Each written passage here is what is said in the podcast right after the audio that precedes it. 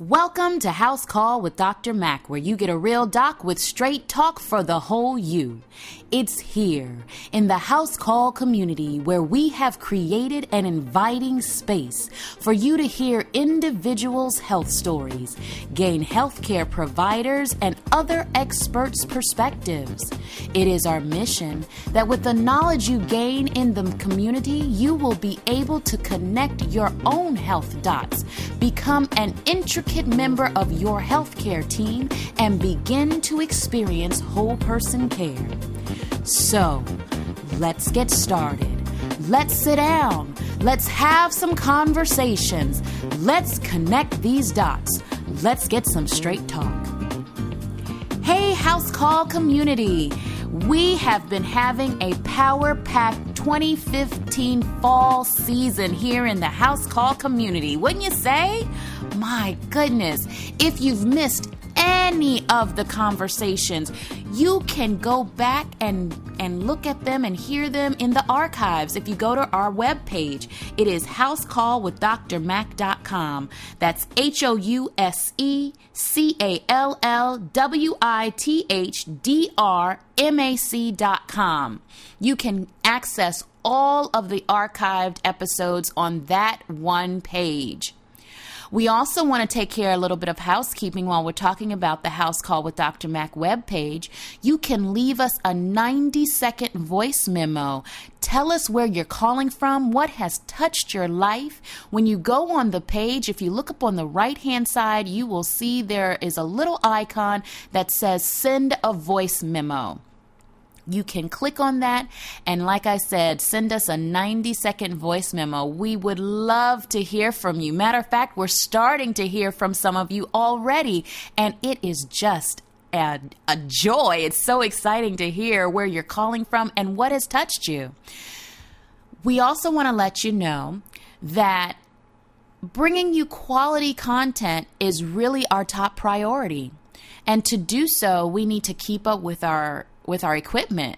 And that cost a couple of dollars. So if you hear something that touches you and you are just, you're so moved to tell somebody else about it, you can also become one of our Patreons.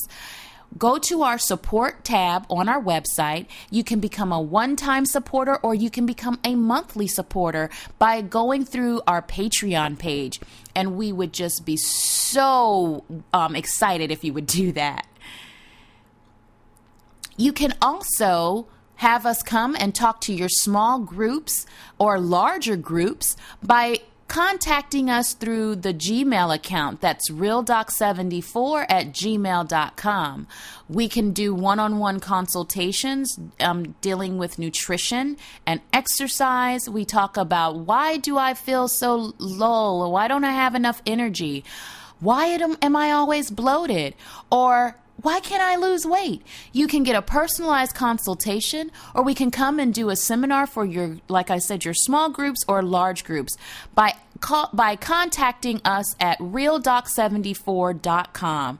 I'm sorry, realdoc74 at gmail.com. That's R E A L D O C 74 at gmail.com. We love to hear from you. Can't wait to meet you in person.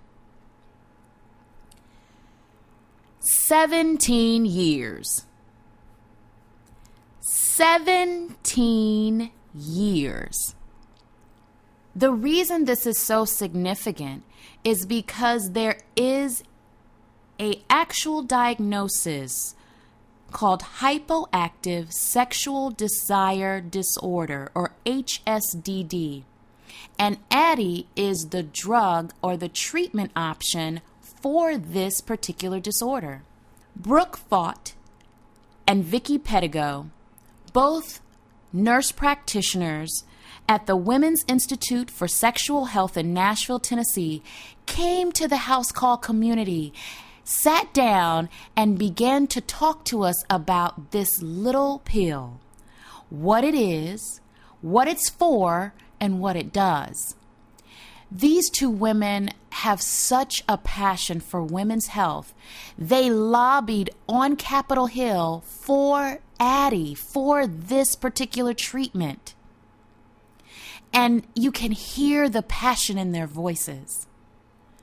they talk about how they have advocated for women's health and how this has become such a breakthrough treatment and it's opening other avenues. So, let's grab those notebooks. Let's grab our pens. We're going to glean some nuggets again. And like I always say, let's sit down. Let's have some conversations. Let's connect these dots. Let's get some straight talk.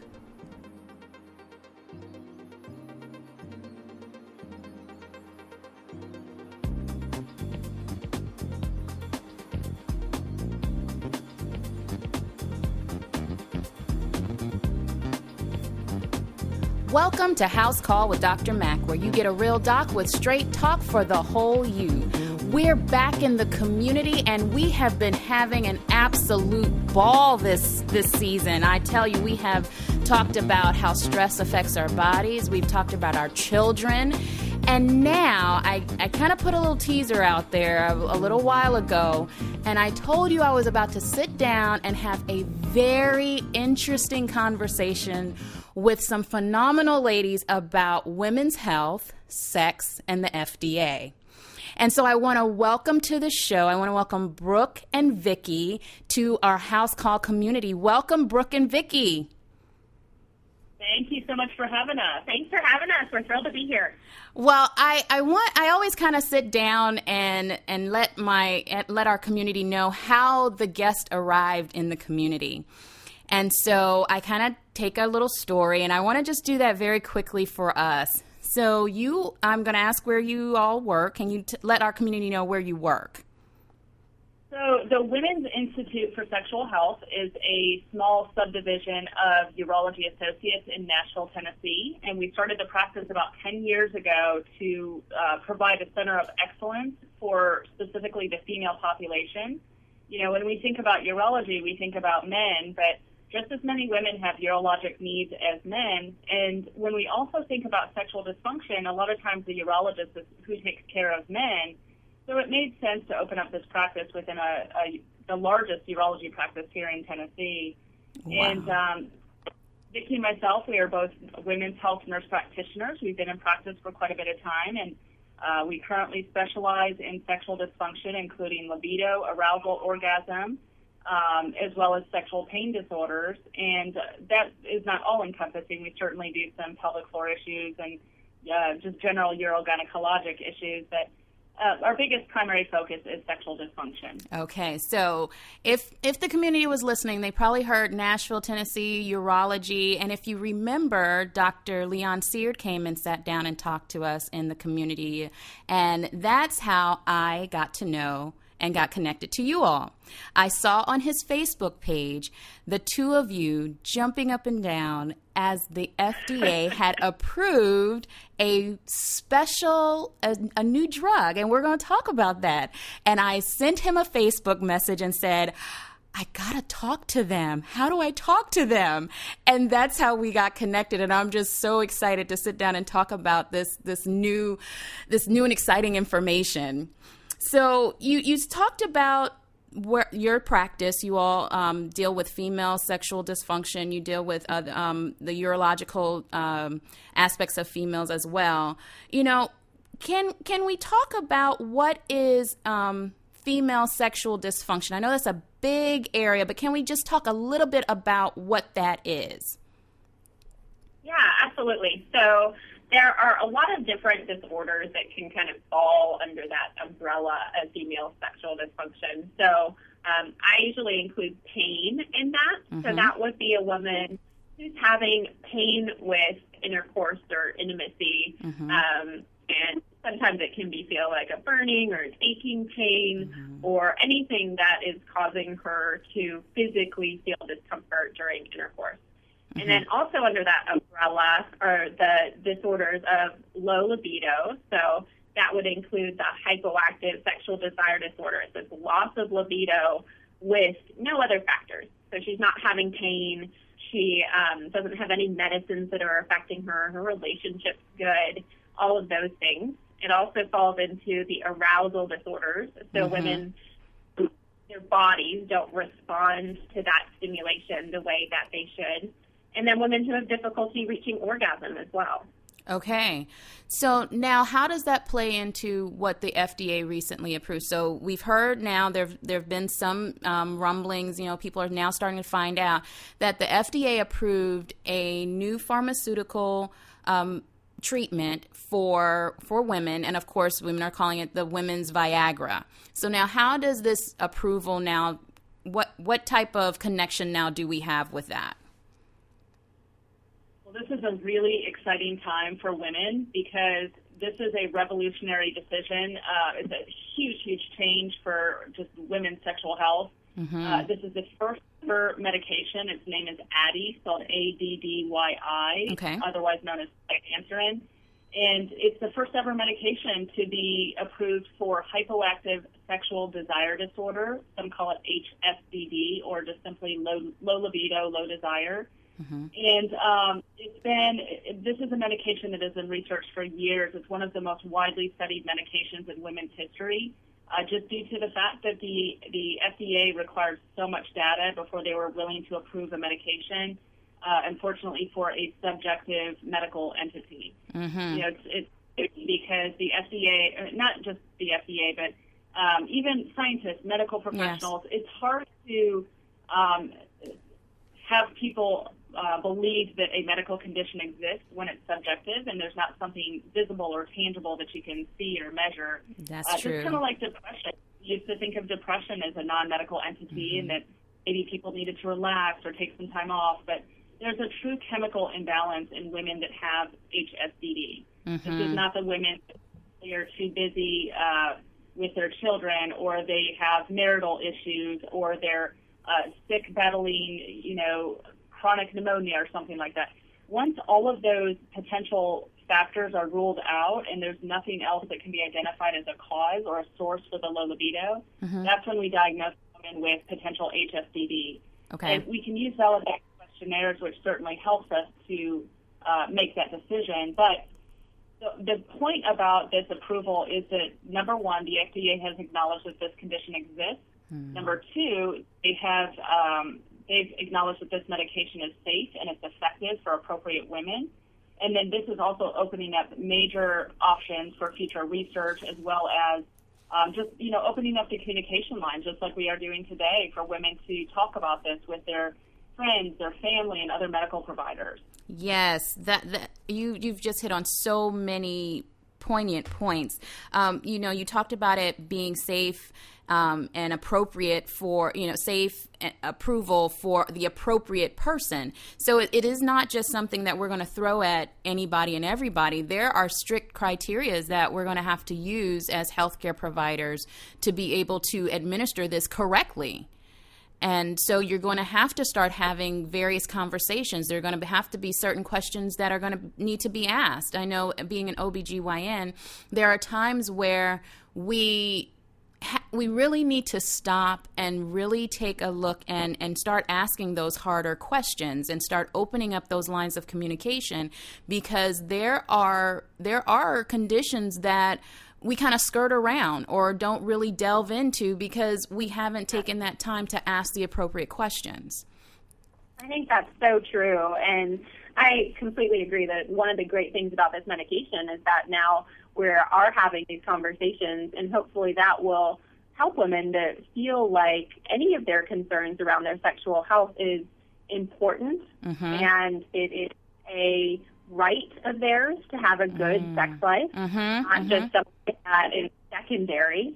Hmm. And then that if they go in, they are going to ask those questions. And I think also, hopefully, it's going to help us healthcare providers for those of them that are out there that aren't comfortable with the subject matter to go ahead and educate themselves so that when a woman comes in asking these questions, at least they can, you know, make good, appropriate recommendations and start to do that good assessment that you were talking about to to see what else is going on. I mean, we have patients who come in all the time with their complaint is a low libido when it turns out they've had pain with intercourse their whole mm. life. So you know, and and that's so important. And nobody's libido is going to survive when she's had pain the whole time. Exactly. So, um, exactly.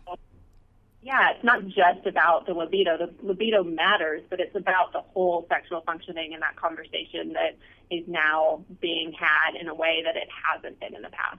That, that so that's why we're so so true. That is so true. I was looking and I noticed that you know, like you said, there has to there's strict regulations. There's so much that goes into um, a drug coming coming out. This particular one, I believe, had a very good. It was a randomized, double-blinded, controlled trial, um, which yeah. means for for those that are not you know up on epidemiological.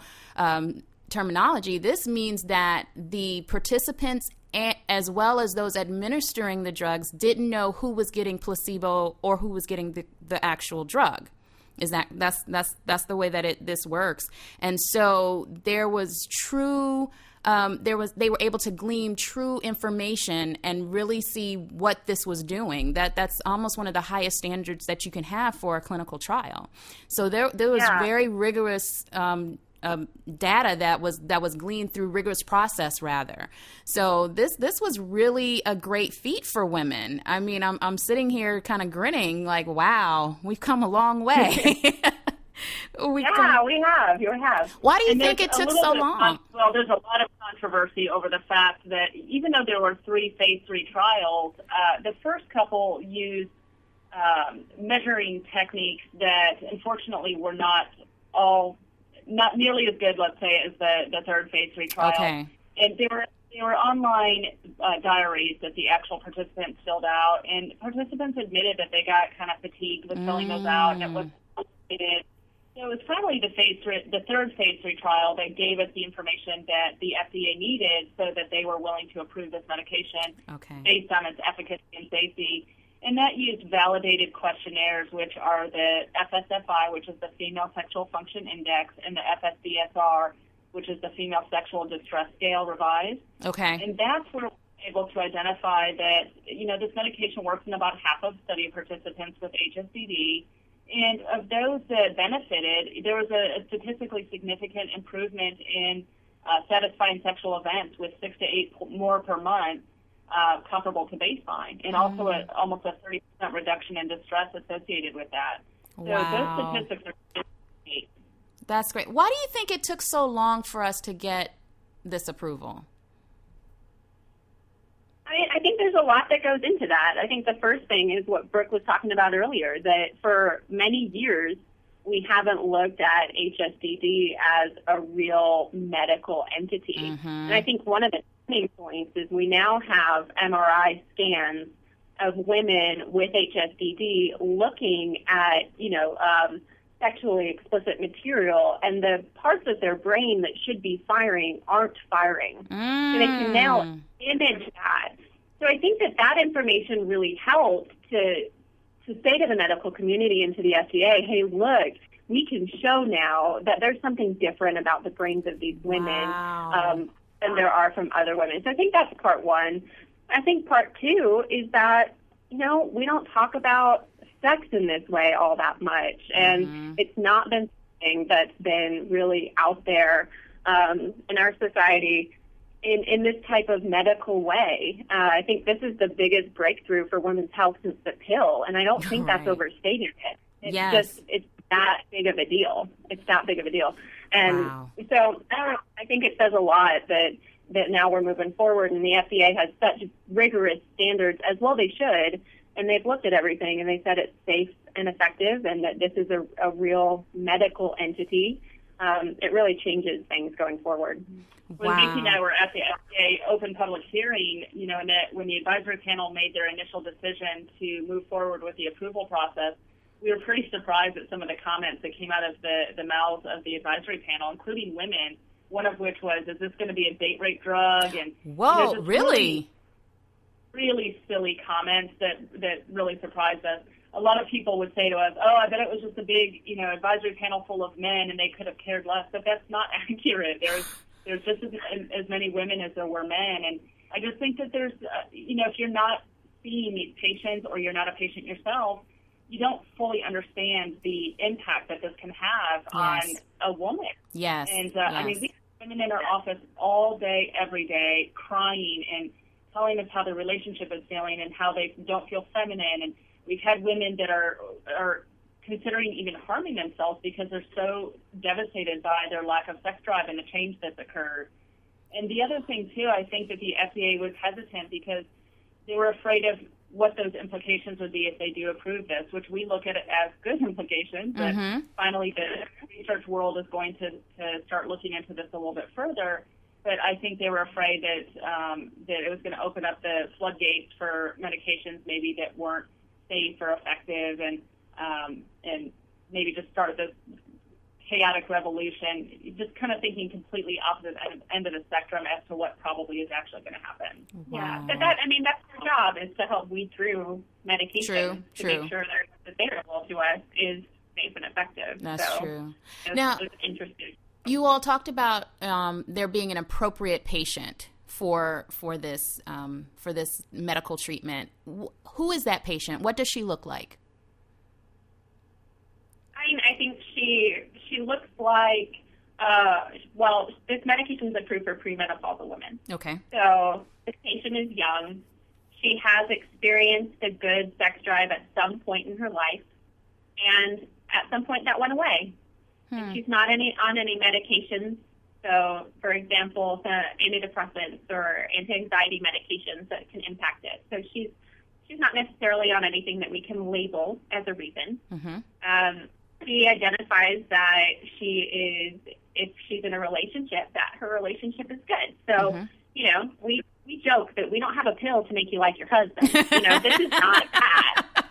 So, Oh, and it's not going to be that. That's Right, the person right. who should, you know, go to counseling or Right, marriage, right. marriage or anything like that would be appropriate. So this is not for her. This is for the woman who's happy in her relationship, except that her libido has left the building. So Mm. um, she looks she looks like you and me. I mean, these Mhm. women are young and Mhm. pregnant and happy in other ways. Um, it's it's not something else that you can put your finger on. Wow. Now, Unfortunately, box warning for women um, drinking alcohol, and so you would think, based on what you see uh, with the approval process of this, that women must not be drinkers, even social drinkers. Hmm. But I just want to acknowledge some of the research data, and, and obviously, as medical providers and prescribers, we have to follow the, the FDA regulations. But uh, just bringing to light the fact that during the trials of the 11,000 women studied in, in with flibanserin and Addyi, not at any point was alcohol prohibited from use, and up to 60% of women reported themselves as mild to moderate drinkers. okay. Um, there were no major uh, significant events that occurred other than during um, one of the studies, there was one woman that passed out and had to be taken to the emergency room. Mm. Um, she happened to have a history of syncope or passing out in the past. Mm. But Mhm. the theoretical, um, the theoretical uh, uh, interaction between alcohol and Addyi, they are putting a black box warning for any alcohol consumption in women. Okay. So that's something to be Okay, okay. Now, you you mentioned before about women having pain with intercourse. And I I know that I have had several patients that I've I've dealt with in the past that talk about pain with intercourse and we talk about being painful at various um, various anatomical locations, you know, either just with entry or deep thrust or penetration. Um, does this does Addyi address pain with intercourse as well, or is it just for uh, low low sex drive, low libido? Is is that all Addyi really addresses? So no, it would not address that pain, and actually, that pain would make that patient not a candidate at that time for Okay. Addyi, in my opinion. Okay. because uh, if a woman's having pain, it is a normal response of her body that her body is going to shut down the rest of her sexual response, Mhm. shut down, you know, arousal and orgasm because it's the body's way of trying to protect her and say, Mhm. stop doing this, Right. stop having having sex if it hurts. So we kind of say, you know, I don't want to slam my head against the wall because it's going to hurt. Mhm. So Mhm. it's the same thing for women who has pain. They're not going to want to do it. So no, Addyi won't address that. So for that woman, she would really need to have the pain addressed first. Okay. Have some experience of having pain-free intercourse, give her body some time to relearn that sex does not equal pain anymore, Mm-hmm. and see what happens. Okay. And she may be a candidate in the future, but not until that pain is taken care of. Okay. Now, are there is there a certain age range that you see um, where women tend to come with the complaint of sexual dysfunction, or I'm you know I'm having low libido, let's call you know the hyposexual um, dysfunction? Is there a certain age range, or is it you know kind of all over the board? I mean, Well, we from all age categories. We start seeing patients in early adulthood, so 18 and up, and we have, uh, I'm sure we've each seen patients um, that are up upwards of 90, 95 years old.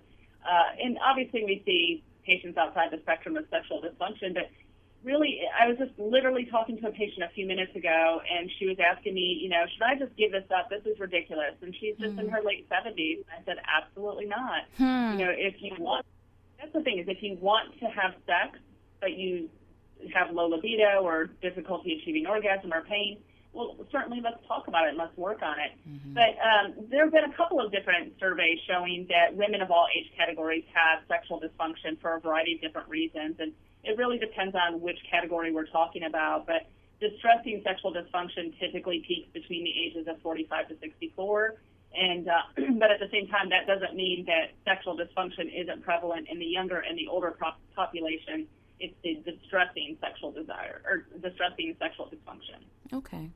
I'm looking at our time, ladies, and I this is such a great conversation. I want to get in a couple of more points here before we have to start rounding the corner. You know, I again, I saw your your joyous post on on Facebook, and it was after you know they had passed and, and approved the the Addyi. Um, but I heard that you all came up to Capitol Hill. You know, I'm in the Maryland D.C. area, and that you all lobbied for the passage of Addyi. You know, what what motivated you all to get that involved with this? I mean, I really would have to say it's our patients that mm-hmm. we felt so strongly that we wanted to be sure that this drug got equal consideration, not more consideration, not um, not less stringent measures, but that it was looked at equally to any medication that's come forward for a man's sexual dysfunction. And that's what we really were there for. We do believe in this drug. I mean, the data, like Brooke said earlier, I think speaks for itself. But our main concern was that the women that we serve had a voice in this decision, that the people on Capitol Hill and the FDA realized what their decision meant for the women who struggle with this. Wow, this this is such a great feat. You know, you made a point about this being the second greatest feat in medical in our medical journey as women since the pill, and that and that I would have to agree with you on that. I really would have to agree with you um, because I, I like you. I believe that we have put women's sexual health in the in on a on a on a on a shelf, so to speak. And you know, we're even trying to get women to talk more about just how they feel in terms of feeling, you know, how their bodies are changing when they're going through the different phases of life and you know, most of my patient population because their mothers never talked about it they don't talk about it but just getting them to start talking about certain just talking about their bodies their health how they feel and now we're really starting to pull out and say you know what? It's okay to have a healthy sex life. It's okay to want to have sex and for it to be enjoyable. And if it's not, then that is not, you need to get it addressed. If you are in distress about this, you need to get it addressed. And there are practitioners out there that can help us. Just like, um, just like yourselves, you all have, have a wonderful practice and you all are passionate about this. I can just hear it in your voices. And I'm so excited about this. You know, most people think it's just OBGYNs because, you know, oh, well, you just see the women population, but it's so refreshing to hear other people kind of rallying with us in our corner, so to speak. I, I'm just, I'm loving this. This is wonderful. Now, Well, I'm glad our passion is, is coming through. yes. You know, here in the community, um, we usually have our guests give our community a tip of the day. And if you, if both of you could think of a tip of the day to give our community, I would be honored for you to give us that tip of the day. Okay, well, this is Brooke, and my tip would be to um, to speak up. You know, don't ignore symptoms that bother you, and of course, that's relevant for any aspect of medicine or healthcare. But you know, especially in intimate sexual matter, there have been multiple studies showing that physicians and and uh, medical providers do not bring up the conversation because a lot of times there's there are other things that are going on in that visit that take up the, take up time, mm-hmm. um, and so outside factors, unless it's brought up by the patient, they may not be addressed. Mm-hmm. And so, um, and then on the other hand, patients feel that if their provider doesn't bring it up, then it must not be important, or there must not be something available for them. But the thing is, if if you as a patient are not receiving the answers that you want, ask for a referral, ask for further information, mm-hmm. or for your provider to research um, and be your own self advocate. That was yeah, awesome. I, I was actually going to say the same thing because I think what's what's hard for us is that many things, but our patients frequently come in and they've had negative experiences, perhaps with seeing a healthcare provider in the community that is either not knowledgeable or not sensitive to this subject matter. And you know, we live in the we say the buckle of the Bible Belt mm-hmm. here in mm-hmm. Nashville, Tennessee. Mm-hmm. So um, women unfortunately still get told, you know, well, have a glass of wine and it'll be okay, mm. or or other just not good advice. So yeah, if you are struggling with these things and you bring it up to your healthcare provider and they don't give you a good response and they don't give you help, or if they say something inappropriate like that, well, shame on them, and mm. you be your advocate for yourself and, and go find the help that you need and you deserve because it is out there. Thank you both. That was awesome. That was absolutely awesome. So, community, we're going to have some links on our site so that you can go and look up. Um, I'm sure there's information out there about this new and wonderful medical therapy and treatment. And again, you know, take out your notebooks, go back, listen to this episode. There were so many great nuggets that that were that were put out here today. So go back and glean those. And until next time, we'll see you back here in the community. Bye now.